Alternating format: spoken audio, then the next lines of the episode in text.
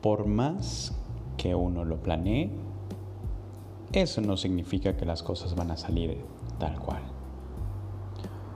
Uno puede hacer proyecciones. Cualquier persona puede dirigir su mirada hacia una meta en particular. Pero no hay que olvidar que para que una situación suceda, existen muchísimas variables que tienen que conjugarse y que te lleven a ese resultado en específico. Lo que olvidamos constantemente es considerar que muchas de estas variables están completamente fuera de nuestras manos.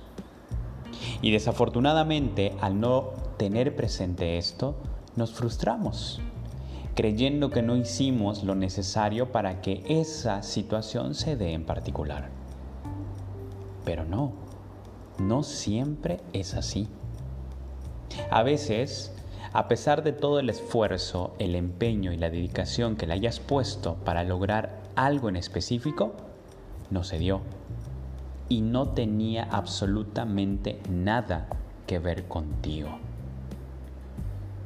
Porque te lo vuelvo a repetir, hay tantas variables para que una circunstancia en particular se dé que creemos ilusamente que podemos tener el control de todo.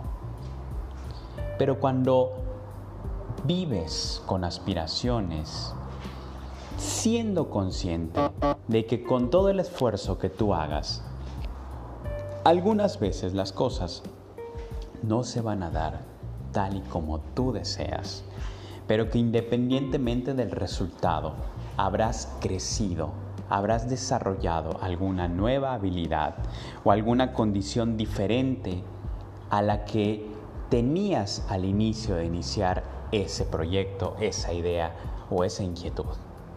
Es cuando te das cuenta de que el resultado en sí mismo no importa, sino lo que importa es el cambio.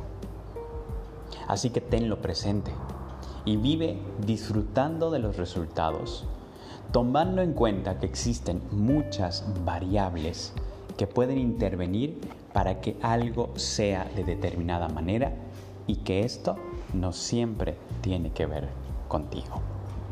Venga, carajo.